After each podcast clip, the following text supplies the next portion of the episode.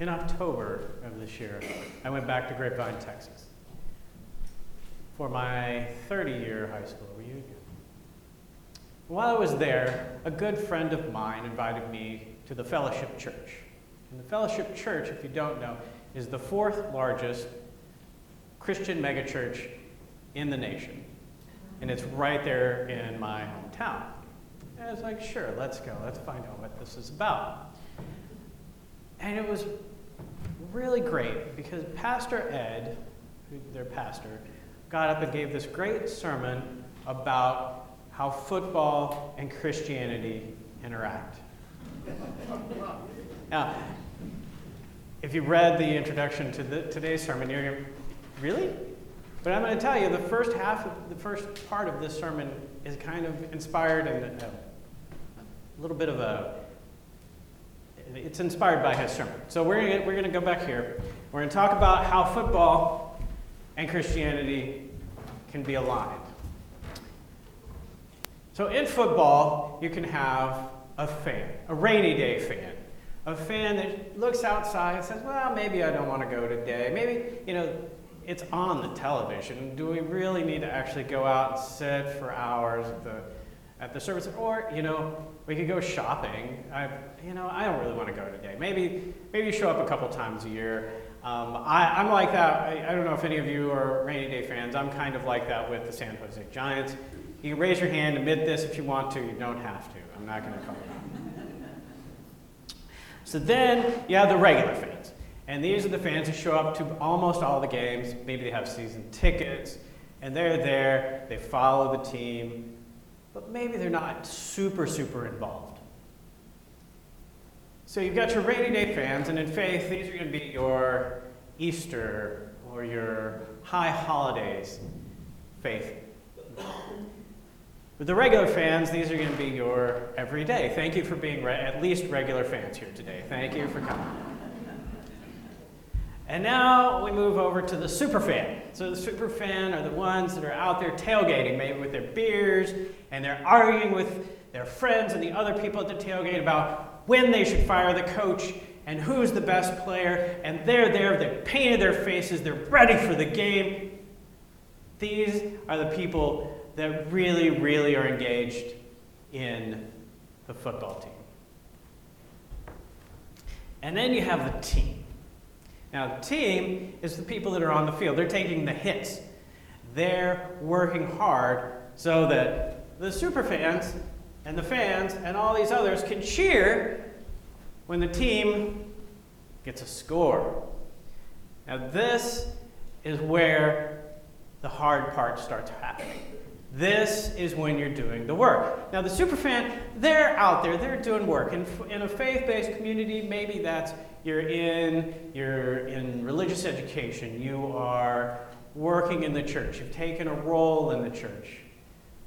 The team is taking that, the team member is taking that next step. And at the, the this fellowship church, they have 800 volunteers running this church.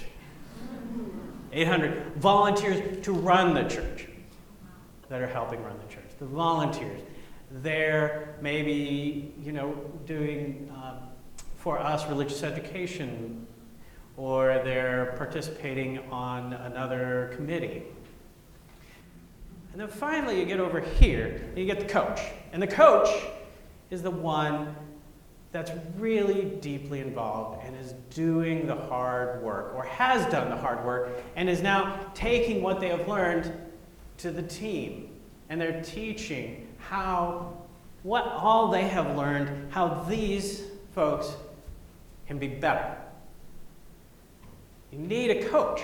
You need a coach for a team to get better. Even in Little League. Some of you have probably had a Little League, you've been a Little League parent. Maybe you've been a Little League coach. These Little League kids that are playing these games cannot get better without a coach. Even a coach that maybe doesn't know exactly what they're doing, but has read something on the internet and is trying really hard. but this is, and in ministry and in church, this is probably moving into lay ministry, worship associate. Thank you, Mary, for being here, helping me today. Or going into seminary and really deepening that faith.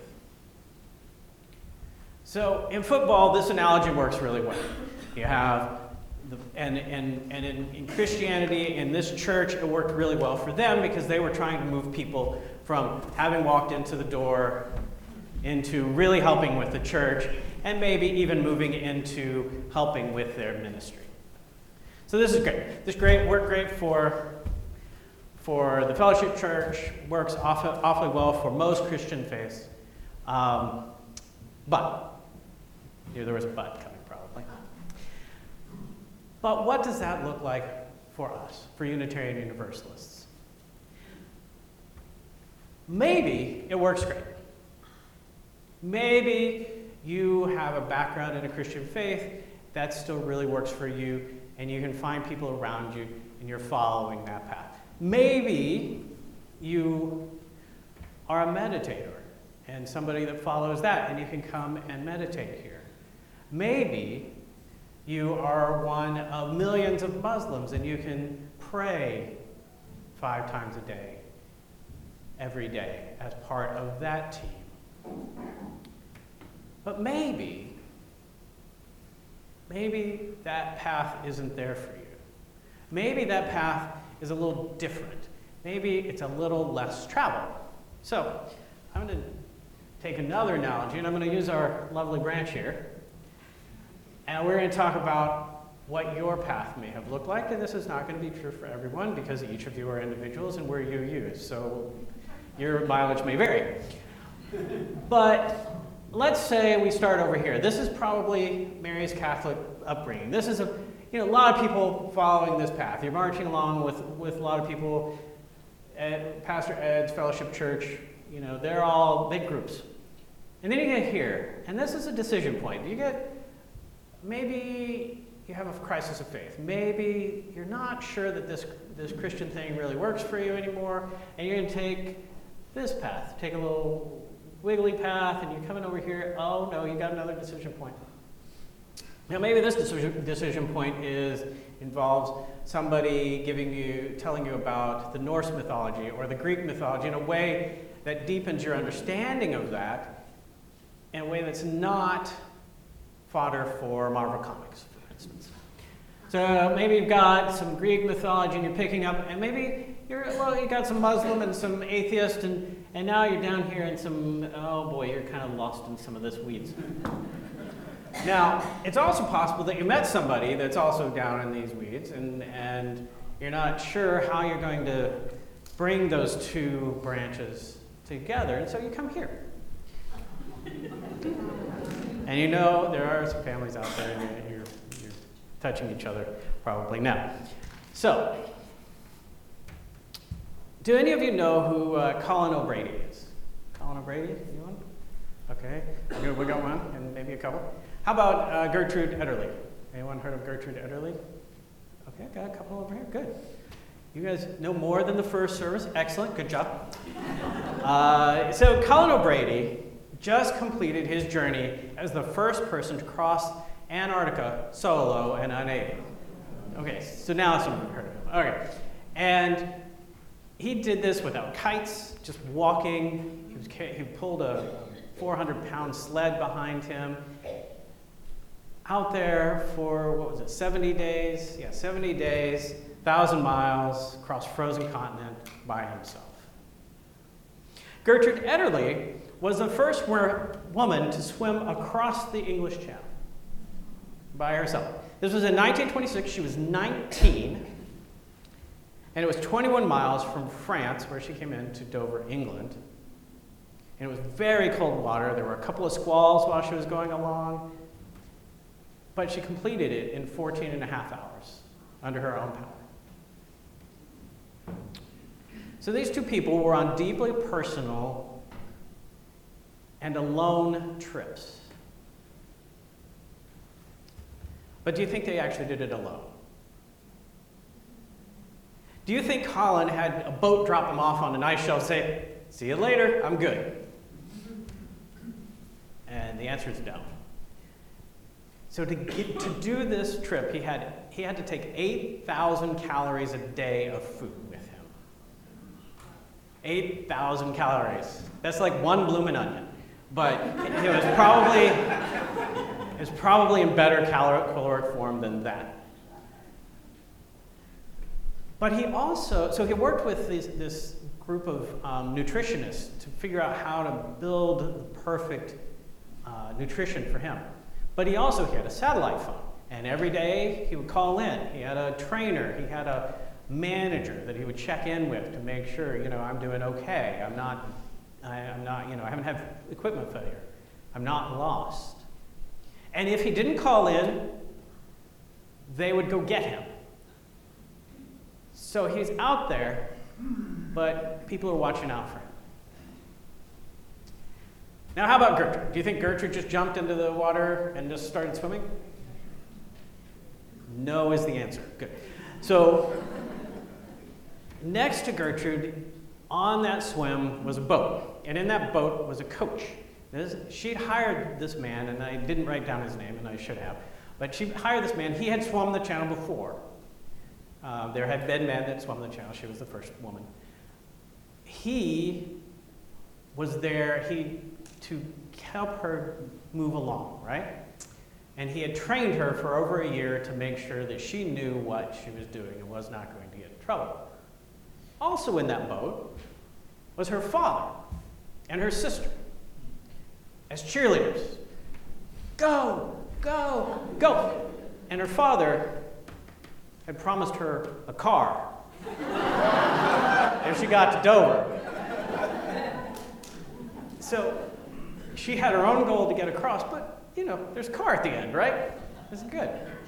So we had cheerleaders, we had coaches. Colin had cheerleaders, he had coaches, he had people watching him. So they were traveling alone, but they had support.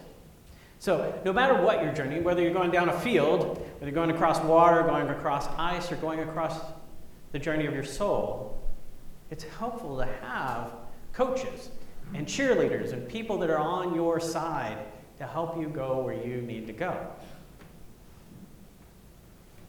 So, as we head into the new year, maybe it's time to consider your personal journey, spiritual journey. So, one of the ways I serve this community is I'm on the committee on ministry. And maybe some of you know what this is, maybe some of you don't, so I'll tell you about it. Its role is to protect and support the ministry of this church. We provide feedback to the ministers, we get feedback from the ministers, we listen to what you have to say. If you have a concern about the ministry of the church, please feel free to come and talk to me at any point. And we want this church to be part of your religious life. We want to be, support you and be powerful in what you seek. You know, for some of us, a religion has lost its urgency, right? You, there's lots to do on Sunday mornings. There's lots to do on Wednesday evenings when there's a religious education. There's TV, there's shopping, all of the things that the rainy day fans talk about over here. But you need to be here to get that community, to get that support for your spiritual journey. So, if that resonates with you and you want some of that support, there's plenty of ways to do that. And here's some of the UUCPA teams that you can join. So I, I, looked it up, and this is just a few of them. There's many, many more. If you want, you can go to the website or talk to. There's Dan right over there. You can go find him later, and you can talk to him. Uh, but there's adult choir, by your side singers, forum, meditation, men and women's groups, young adult groups, Sunday school teachers, serving on the board, serving on Canvass. Canvass is coming up. They need people to help. You can help support the church through Canvass. Um, so these are all things you can do. But if none of those meet your needs, and you're on this journey, on one of these down here, and you need some support, look around you. There are people here that will give you that support. There are people you can build your coaches and your team around you, around your specific personal needs to get where you want to go. And finally, let's wrap back around to the concept of a football team. And we're going to address potential overextension of the metaphor. There may be a couple of people out here that are worried about it. I was when I was writing this. The concept of a team means there's two sides there's the winners and the losers. We're number one, you're number two. Losers. but spirituality should not, and in my mind, is not a competition. There's no winners or losers. And in fact, universalism is one of the two bases of our Unitarian Universalism religion. And their take on it was there is no damnation, there's no hell. All souls go to heaven. It's just love. So I encourage you to wrap yourself in some of that love and get working.